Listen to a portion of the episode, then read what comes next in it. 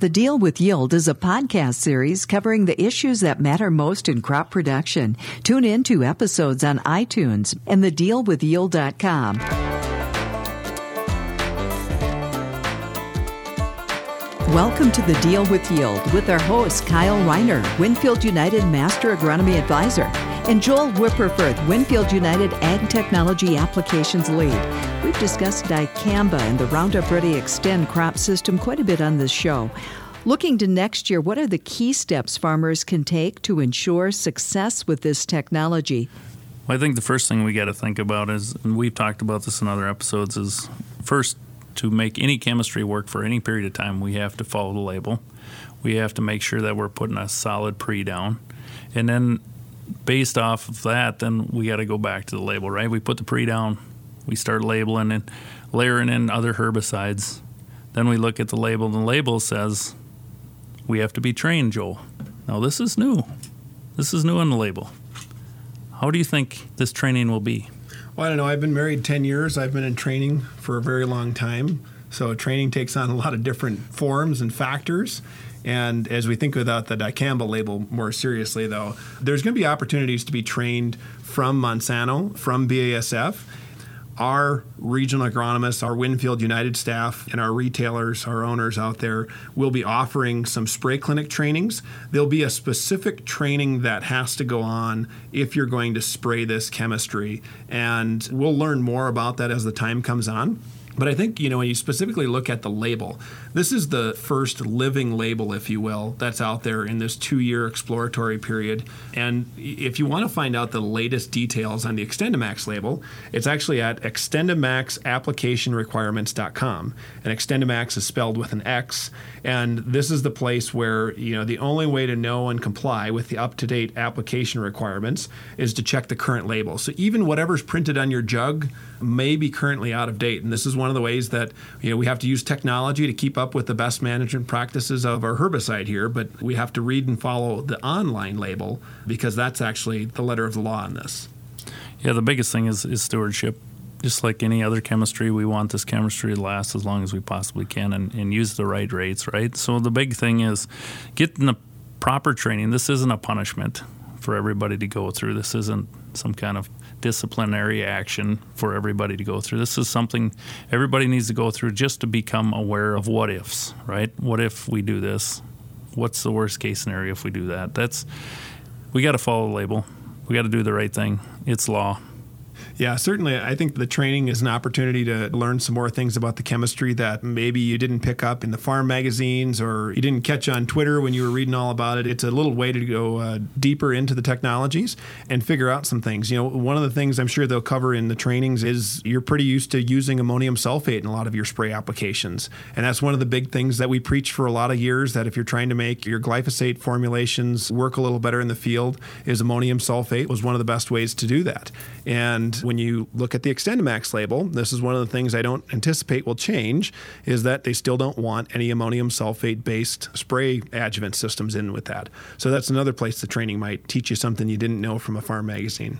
I think the other thing too with this training is people are going to be better at recording their data or recording you know bookkeeping stuff like that just recording and and the things that you're going to be recording is is spray volumes right application rates, making sure the mixing order's right, the right nozzles. I mean, that's all stuff. If what if scenarios happen where something does get off target, they're going to come back and look at your bookkeeping.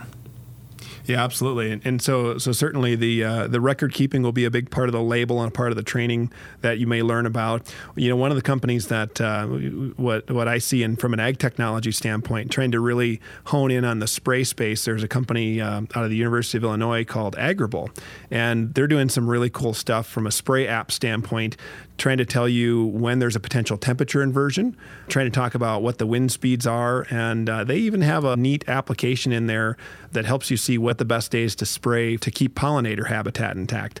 So certainly there's some technology that's coming along with this, but all of these technologies are going to try to help you think about the the best environment to spray this new technology in.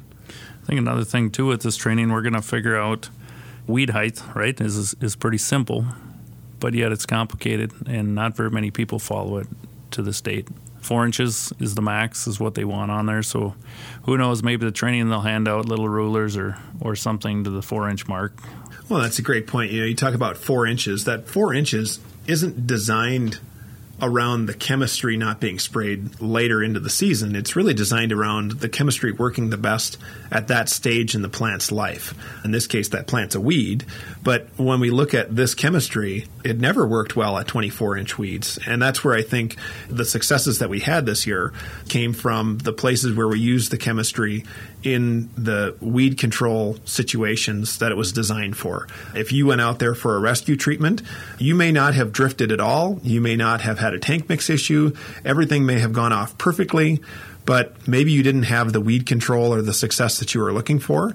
And that comes back to spraying on time with that right weed height in mind. If I ever threw a pop can out the window, my dad would sure make me go back and pick it up. I'm convinced of that. But that measuring device, if you're ever driving past them and you need to know how big the weeds are, you should be out there. I think that four inches is a tough window to get to sometimes. When you consider that some of these weeds are growing a half an inch to an inch a day, and three inch rain might knock you out of the field for a week you left on Monday and the weed was one inch, and you came back on Friday and the weed was four inches. Uh, it's a tough window to hit. I think another thing that we're not thinking about is the plant physiology portion of the of the soybean, not stressing it out, spraying it when the flowers are on. And uh, soybean plant itself aborts 70 to 80 percent of its flowers. Right, flowers aren't there, you're not going to have pods. And when you can have a chemistry that doesn't affect that and uh, leaves those, you're going to have greater yield at the end anyway. So you know, we're not out there burning with the ethers or the or anything else like that. So it's a very great chemistry that we're bringing back. We modified it, put different stuff in there. It's changed. The label has changed, and something that we really need to figure out how we're going to kill these weeds if there is any weeds that get missed by the pre's. Triple rinsing, making sure we're rinsing the jugs appropriate, make sure we're cleaning out the filters, the spray solution, tank, any kind of hot loading system they have to go there. I mean, there's hoses and everything else that it could potentially. Um, a capful, a Mountain Dew capful of product can contaminate 1,800 gallons of water. So it doesn't take much. A little bit goes a long ways, and, and we need to do a better job of rinsing in general in ag. Yeah, Kyle, did you ever get a water bottle or a, a water cooler that you took to the field with you that somebody had uh, used a nice dish soap to clean out because maybe it was smelling a little funny inside? and they didn't triple rinse the water jug, and the water tastes like soap for the next three times. It cleans your teeth. Yeah, I don't think it works. And like freshens that. your breath. I, am pretty sure Dawn does not clean my teeth or freshen my breath. And I think when we think about the spray technology for XtendiMax, certainly that triple rinse. You don't like soapy tasting water. You probably also want to make sure you triple rinse your spray tank out so your soybeans don't get a taste of something that they don't like. Maybe your mom put it in to wash your face and not to drink. I think it was the words I was using that she was offended by. I think bottom line is, is Roundup lasted a long period of time, and we were very fortunate to have a product like that to manage through the pests. A person that I respect for a lot in, in my career is always says you always bet on the pest, and the current chemistry that we're talking right now came out in 1967, right? So it's not new chemistry. Now they're changing stuff within the formulation, so it's not the exact same thing. But we got to remember, we went away from certain things and now we're bringing it back. And hopefully, the weeds that we are attacking, we can continue to make strides and, and kill and and modify the spray mixture to extend this period of time because if we don't manage this and aren't good stewards with this, the next chemistry is not going to be 20 years long. It might be five years long, and eventually the pest's going to win. So we have to really be stewards and look at the labels, make sure we're following them the best we possibly can, and don't think that you're smarter than what the label is. What resources do farmers have available to help them? I think the resources out there, I mean, don't overlook the trusted advisor at the local retailer. I mean, that's going to be the, the main go to person. We're going to have some different training modules and such like that out at the regional agronomist that Joe alluded to, but just go in and consult with your trusted advisor at the retail he's going to know or she's going to know the updates. Everything's going to be there. I hope when they walk in, there's going to be some fancy screen that has updated versions of labels and such on their countertops, but they will know in at the retailer. So, Joel, Acres of Insights. It's going to be a lot of valuable information when it comes to the dicamba products. Well, so Acres of Insights is really a, a, platform for us to have conversations about current topics and things that are going on. And it extends far beyond just the current Xtend herbicide environment that we're in right now. It just happens that our first topic that we're going to talk about is this herbicide resistance along with managing the new uh, dicamba herbicide. And so Acres of Insights is going to be a continuing platform where we'll talk about other topics, but this is a place and a platform we can work through how we deliver insights to the field. How can we find out more about Acres of Insights? Well, with Acres of Insights, just stay tuned to local information from your local retailer on uh, some informational meetings that they're going to have coming out.